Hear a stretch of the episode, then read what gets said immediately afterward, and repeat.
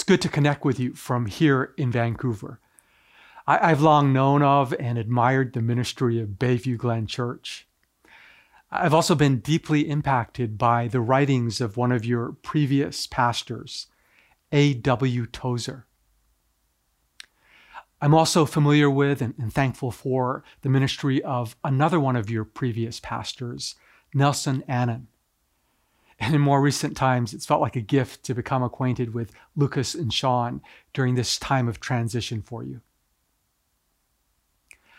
I was raised primarily here in Canada, but I was actually born in Tokyo, Japan.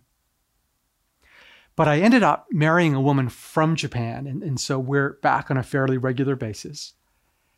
And when I'm back in Japan, I sometimes wonder to myself, what would my life have been like if we hadn't moved away when I was so young? What if I had not only been born in Japan, but raised here as well? And I think about all the pressure that would have been on me to get admitted into the right preschool. Yes, preschool. And all the pressure I would have faced to pass the exam to get into the right elementary school and eventually the right university. And then the pressure to get picked up by the right company. And so I breathe this sigh of relief as I say, Thank God I wasn't raised in such a relentless rat race. But if I'm honest with myself, having been raised here in Canada, I realize that I haven't quite escaped the pressure to achieve. When I was younger, I felt the pressure to achieve in sports. And then during another season, I felt the pressure to perform as a student academically. And then when I was working in the corporate world, I felt the pressure to deliver. And even as a pastor, I feel the pressure to get things done. Now, of course, a- ambition is a good thing. But when we start to feel pressure to achieve in order to prove to ourselves or someone else that we are enough, then life can start to feel heavy, like a burden.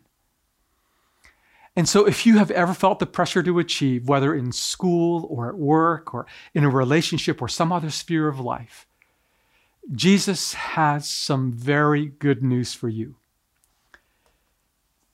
He says in Matthew 11, 28 to 30, these words of invitation for you Come to me, all you who are weary and burdened, and I will give you rest.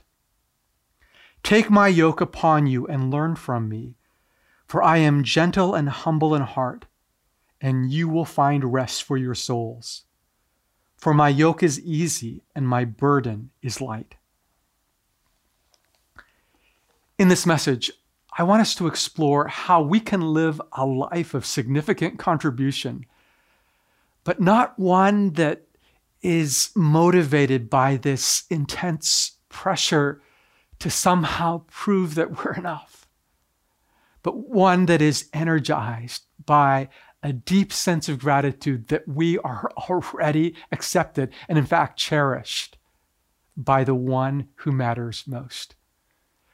And we'll be looking at two or three practices that can awaken us in a fresh way to this sense that we are truly loved by God. Jesus says, Come to me, all you who are weary and burdened, and I will give you rest. Literally, I will rest you. And so, if you are feeling wearied or burdened in any way because of the pandemic or for other reasons, this invitation is for you. Jesus says, Come to me and I will rest you. How so? He says, By placing my yoke upon you. Now, when Jesus says he wants to place his yoke upon us, I hope it's obvious enough that he's not referring to an egg yolk, a yellow, you know, round thing. Uh, he is referring by yoke to a wooden bar that was placed across the back of the neck of an ox, enabling it to more easily pull a heavy load. And so here, Jesus is comparing you and me to an ox. You know, it's not very complimentary. Uh, if we're Canadian, maybe we would prefer to be compared to an industrious beaver, our national animal. Or if you're from America, the States, maybe you would prefer to be compared to a soaring eagle.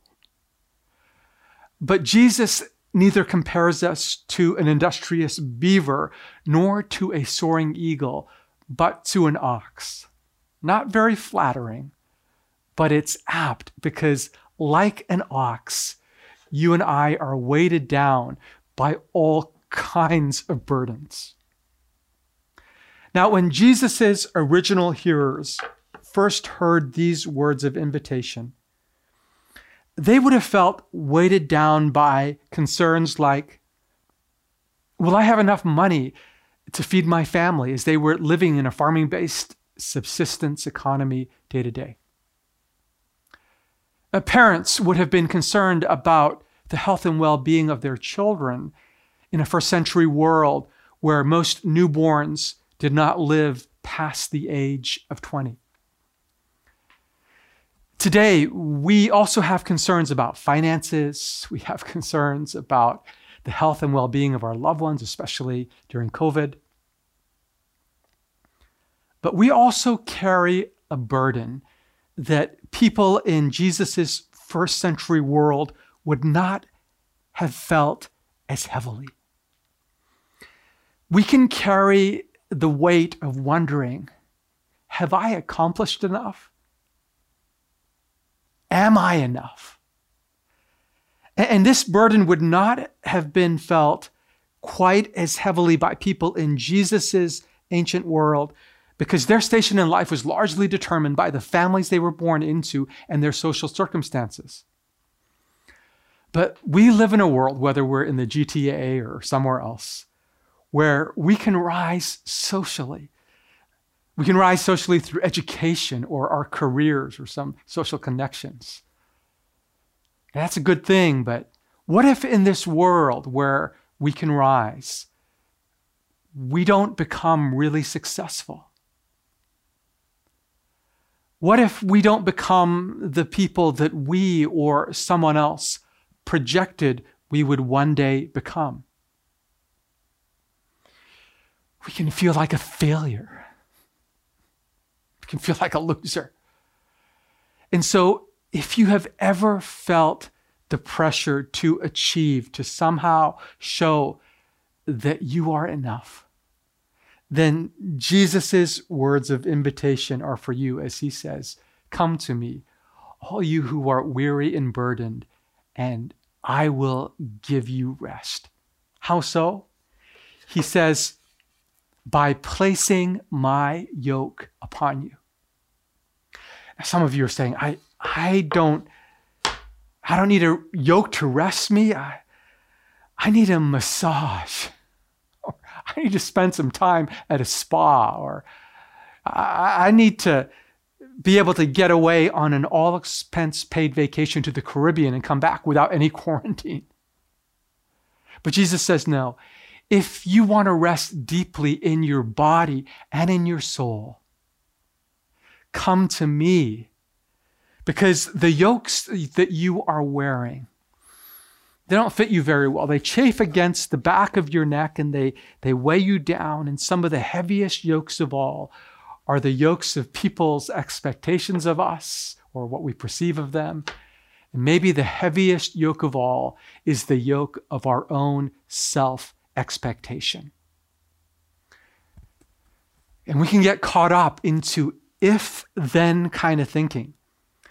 Maybe when we were younger, maybe we are young right now, we think, if only I can get accepted to this school, then I'll feel better about myself. Or perhaps we think, if only I can be hired by the right company or organization, then I'll, I'll feel good about me. Or maybe we think, if only I can buy a house here in the Toronto area or wherever, then I will feel all grown up. But according to Shawn Achor, a psychologist who has taught at Harvard, this if then kind of thinking cannot be supported by science because every time we achieve a goal, our brain moves the goalpost as to what success looks like. So, you get admitted to the right school, the goalpost changes, it moves. Now you need to get good grades. You get hired by the right company, the goalpost moves. Now you need to stand out in the company. Miracle of miracles. You're finally able to buy a house. The goalpost moves. Now you want a bigger house or a house in a better neighborhood. Our sense of being enough is not something we achieve, it's something we receive. Have you ever seen the movie Cool Runnings? Some of you have. It's loosely based on the true story of Jamaica attempting to field their first ever bobsledding team. Yes, Jamaica fielding a bobsledding team for the Calgary Winter Olympic Games in 1988. And there's a scene in the movie where the coach, who has won two Olympic gold medals himself, walks into a room and he sees that his star bobsledder, Darius, is carefully studying the bobsled course.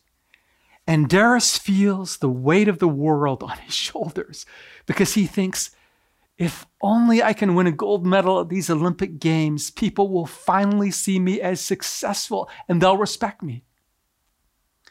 And so the coach, who, as I said, has won two gold medals himself, walks into the room, sees the pressure that Darius is under, and he looks at him and he says, Darius, winning a gold medal is a wonderful thing. But if you're not enough without the gold medal, you won't be enough with it. If you're not enough without the gold medal, if you're not enough without the gold medal, whatever the gold medal represents to you, you won't be enough with it. Our sense of being enough isn't something we achieve, it's something we receive. It's gift. It's not something that we create for ourselves. It is something that is conferred upon us by another. And Jesus says if you want to rest deeply, not only in your body, but in your soul, put my yoke upon your shoulders, or allow me to place it upon your shoulders. What does Jesus mean when he speaks of yoke? It's obviously a symbol for something else. In our text, it's not really immediately clear. And when a word or a phrase in Scripture is not immediately clear, Sometimes the best way to figure out its meaning is by looking at the larger context. We scroll back about five verses and we see that the context of these words of invitation are ones where Jesus is just exulting in the wonder of his Father's love for him. He says, Father, I praise you, Lord of heaven and earth, because you have revealed your truth, not so much to the best and the brightest, but to children and to those who approach you with the humility of a child. And Jesus is just basking in the wonder of his Father's love for him. According to the pastor and New Testament scholar Darrell Johnson, the yoke that Jesus wants you to wear is the yoke that he himself wore. And the yoke that Jesus himself wore was the yoke of his Father's perfect and unique love for him. And so the yoke that Jesus wants you to wear is the yoke of your perfect Father's unique love for you. And I know this sounds really simple, but when you wear the yoke of your perfect Father's love upon your shoulders, it will change the way you move through the world. Uh, let me offer a personal uh, example here. A number of years ago, when I was single, I traveled back to Japan to connect with a friend of mine about a very private matter that he wanted to disclose to me. And as we were talking, he mentioned the name of Sakiko, one of his friends from uh, university days, and I blurted out, "You know, I've always, um, I've always liked liked her."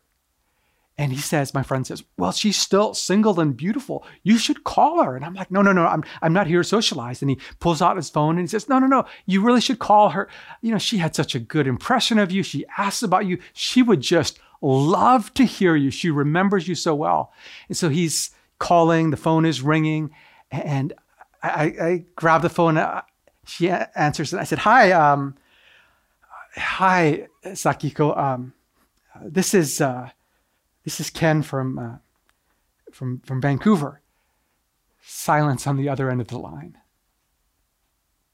And then she asks, Are you the guy who went to Berkeley? Like, no, no, that was Jeff. You know, she had no idea who I was. She had completely forgotten me. And I ask, um, uh, I don't know if you have any plans uh, on Wednesday, but would you like to go out for coffee with me? And she says, Actually, I'm, I'm busy on Wednesday. And I don't know what came over me in that moment, but I said, I don't know what your plans are, but can you change them? And I wasn't thinking about this in the moment, but I later realized that uh, in Japanese culture, it's very difficult to say no to someone twice in a row. So the cultural norms were working in my favor. All things work together for good. Actually, that verse has nothing to do with my dating life. So we end up going out for coffee. Ah, it doesn't go so well. But we do end up getting married. Eventually, of course, that is. But that's not the point of the story at all. You know, most of you don't really know me. We're just connecting for the first time today. Uh, and so you wouldn't know this. But I am terrified of rejection, especially in the context of romantic pursuit. And so I look back and I wonder how was it that I was able to put myself out like that for, you know, possible rejection and, you know, heartache and you know, some humiliation. And uh, I think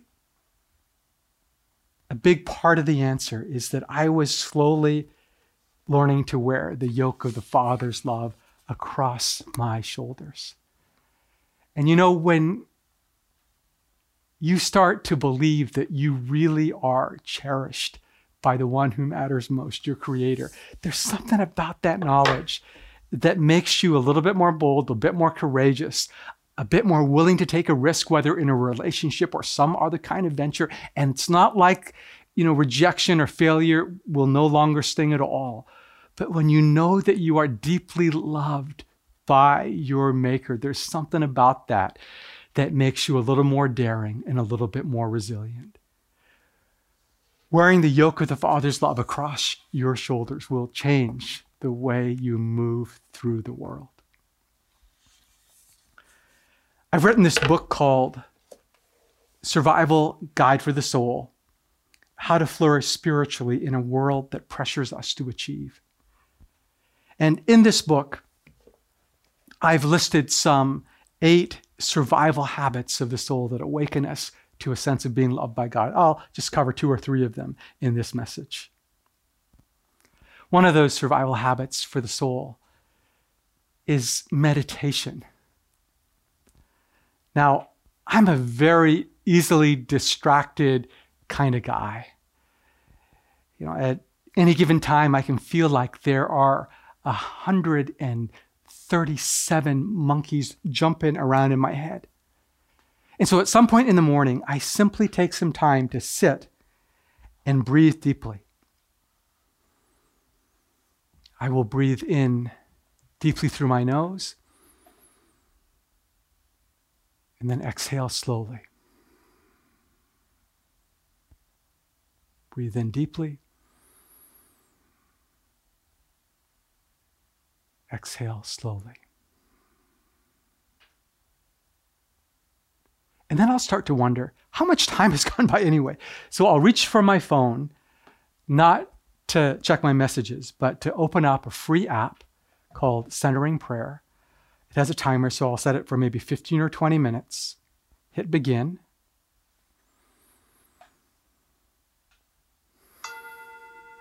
A chime sounds as though I were in a monastery being summoned by a bell to pray.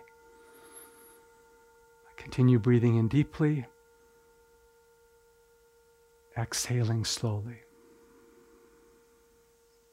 Breathing in deeply, exhaling slowly. And then I start to think of all the things I ought to be doing, my, my to do list. So I'll reach for my Bible, or maybe I'll just go with a text that I'm, I'm familiar with in the Psalms, like the one from Psalm 46, where the psalmist affirms, Be still and know that I am God.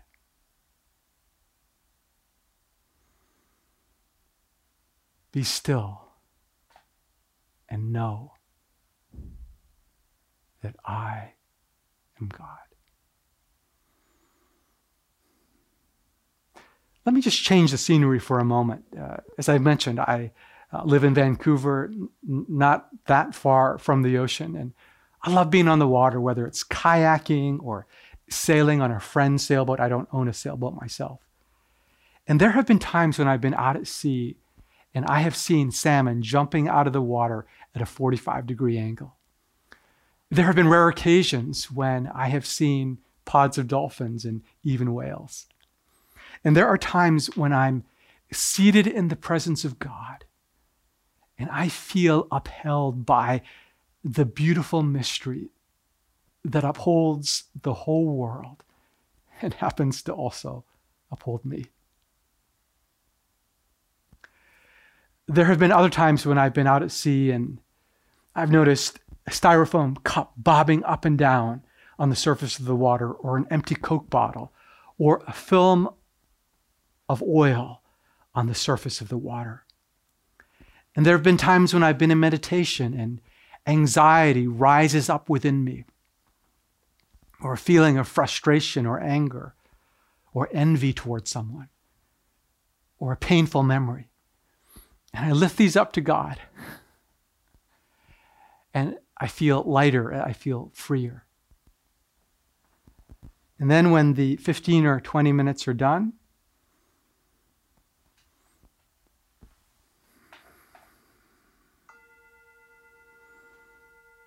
chime sounds. I open my eyes, and when I'm done, I almost always feel just a little bit more relaxed and throughout the day, more focused and aware of Jesus' presence in my life. Meditation is a powerful way to wear the yoke of the Father's love on my shoulders. It's a survival habit of my soul. And then another uh, survival habit of the soul that I write about is a prayer of gratitude. Uh, in the evening, I will open up another app. This is also a free app called Reimagining the Examen. And it plays a little bit of music. And this app invites me to pray this, this ancient 500 year old prayer called the Examen as it calls me to look back over the past 24 hours or so and give thanks to God for two or three things that I'm grateful for. And so, if I would do this right now, right on the spot, even as we're uh, connecting, um, I would think of uh, a run that I had yesterday afternoon before dinner with our 12 year old son, Joe. It was a beautiful day here in the city of Vancouver. And then uh, for dinner, we ended up having crab. Uh, we had gone fishing over the weekend. It's sort of crab fishing season here in the city. And so we had some crab. It was, it was, it was good. And then uh, I'm just really grateful to be able to connect with you, you good folks at uh, Bayview Glen. I wanted, honestly, to speak at Bayview for a long time, and maybe next time I'll be able to come in person and we can meet face to face. So, um, you know, I know this sounds really, really simple, but studies coming out of places like Harvard uh, point out that if you will take, you know, three to five minutes a day to identify a few things that you are grateful for, this very simple practice will change the way you move through the world. Uh, one of my colleagues, Edlin, was in the market for an Austin Mini Cooper. And as she was thinking about buying one, she began to see Austin Mini Coopers everywhere around work, around her neighborhood. It wasn't like the, the dealer was thinking, she's on the fence. We're going to flood her area with these little cars from Britain. No, she was primed to think about them so it seemed to her that there were actually more of these Austin Mini Coopers on the road. And if you engage in a simple daily gratitude exercise, it will start to seem like more good things are coming into your life, even though that may not objectively be true. And as you associate those good things with the Father's love for you, you wear the yoke of the Father's love across your shoulders.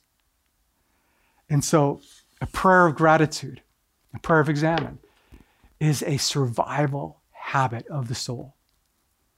Let me offer just one more survival habit insofar as this message is concerned, and that is Sabbath. I know that if you live in the GTA, you probably work really hard folks from Toronto, in, in, in my impression anyway, uh, work really hard, and, and some of you border on being workaholics. And one of the great gifts of the Sabbath, which ideally is a 24 hour period of time where you cease working or doing anything related to work, is that it is a powerful reminder that your identity isn't primarily formed by making bricks for Pharaoh, but your core identity comes from being a cherished, a much beloved daughter or son of the living God. I mentioned our 12 year old son, Joey. You know, he's not a he's not especially productive. He loves to play with his toys, doesn't like, you know, cleaning up his room. He makes no money for our household economy. Uh, but he loves money. At his 10th birthday party, I remember him opening up a birthday card. Uh, this is obviously uh, pre pandemic d- days. Uh, and uh, out wafted out this cash bill. And Joey looked at his friend and said, Thank you. I love cash. So he loves money, but doesn't make any. And several years ago, um, he and some other rowdy boys in his class were being sent out of class for um, time, you know, and, and, and periodically. Uh, he's doing better in school now, but I say that to say this. We don't love Joey because he is productive or not, or because he can earn money for our household, or because he's doing really well in school or not so much. We love our son because he's breathing, because he's got a pulse, because he's alive, because he's our boy. And when you honor the Sabbath, it is this powerful reminder that you are cherished and loved not because of what you produce or because of how you perform, but just because you are God's girl, because you are God's boy. And so, Sabbath is a beautiful way to wear the yoke of the Father's love across your shoulders. It is a survival habit of the soul. And over the next couple of weeks, uh, we're going to be um, looking at some of the practices of uh, this book, Survival Guide for the Soul. Uh, it's available wherever books are sold, online or elsewhere. And 100% of all of the royalties, all the proceeds, go to World Vision and to similar missions that work with vulnerable children. And so I don't receive a penny from my writings. We've been able to give away some, you know, four hundred thousand uh, dollars from um, writings and, and, sales thus far. And so, um, if you pick up a copy to follow along with the next couple of messages, uh, uh, the proceeds are, are, going to a good cause. Let me close with with uh, the story. When I was making the transition from the corporate world to the world of vocational Christian ministry, I enrolled in something called the Arrow Leadership Program, founded by Leighton Ford, a Christian leader originally from Ontario, and the brother in law to the late Billy Graham. And I remember when uh, we, 25 or so, uh, gathered together for the very first time as an Arrow cohort, as an Arrow class. And someone later said, we were like fighter pilots in the movie Top Gun. We were sort of sizing each other up as rivals. I was the youngest one in the class, or one of the youngest, uh, certainly the least experienced in Christian ministry. And I was eager, in fact, desperate to impress the founder of Arrow, Leighton Ford. I remember one time in class raising my hand real high, and I was able to summarize an obscure book written by an MIT professor. I was trying really hard to impress. But as a young Christian leader, I, I stumbled and, and fell. I, I got into a conflict with someone that I was working with because of my own emotional immaturity. I was in a dating relationship where we were struggling to maintain certain boundaries. But this is what I discovered in my failure that Leighton Ford's acceptance of me was not dependent on my performance or what I could do for his ministry. I found out in my failure that he loves me just because, for no apparent reason. The love is just there. You know, fast forward 20, what, 25 years later, more, you know, we've become close friends and I feel more at home in my skin in Leighton's presence than ever before. I can laugh in his presence, I can cry in his presence. I feel totally at home. And it's, and it's not like I no longer want to make something out of my life and my ministry in part to honor his investment in me, but it no longer comes out of this anxious, desperate need to prove myself but it comes from a place of deep gratitude that comes from knowing that I'm already accepted and loved by Him. And this is what I want for you, my sisters and brothers at Bayview Glen. I want you just to go for it insofar as you're life for God and your life for the world. I want you to do your very best and just go for it.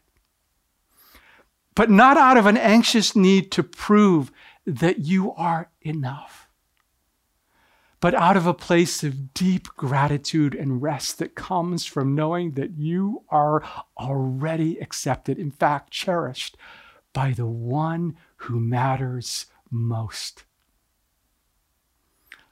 Let's pray together. You know, I've been talking about being a daughter or son of God. And if you're having trouble connecting with that language for some reason, I want you to know that 2,000 years ago, God became a human being in Jesus Christ lived a perfect life, and then died on a Roman cross for your sins so that you could be forgiven. And in your heart, you can turn to Jesus and say, I don't understand it all, but would you forgive my sins and would you make me part of your family? Make me a daughter of God or a son of God, and He will.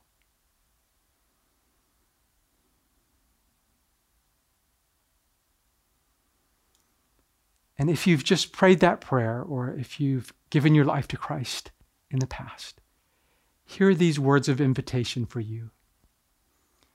Jesus says, Come to me, all you who are weary and burdened, and I will rest you.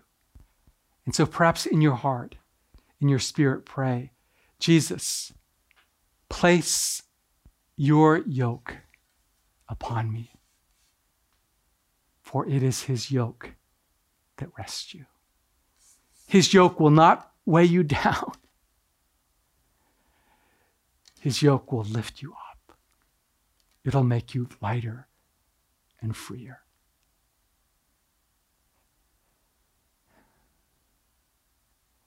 And so may this be so for you.